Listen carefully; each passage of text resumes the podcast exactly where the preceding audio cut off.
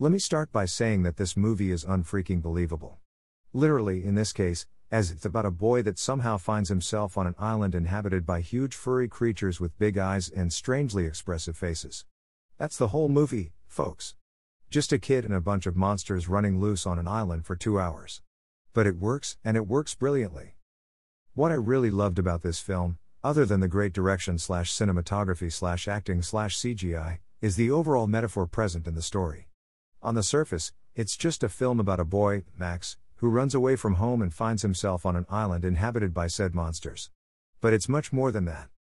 The film is really about growing up, and the sadness that comes with having to let go of a rather carefree existence for the responsibility and heartache that comes with maturity.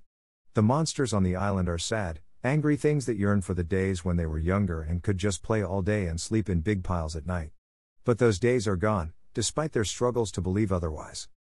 The little boy is just at the cusp of this transition, and the film is basically an imaginative journey of his thoughts and feelings as he crosses this threshold. There's so much more to this movie, though, but alas, this is a measly blog film review and not worth pages and pages of my interpretation. All I'll say is, man, can that Spike Jonze direct. It's probably the best film I've seen this year so far, and I've seen a ton, almost all, actually. Except Transformers 2, but I doubt that that would be better. Sure, the story may not always be straightforward or make sense, but so what? It shouldn't have to. Its abstract nature works to great effect. Well worth a watch. Well worth it.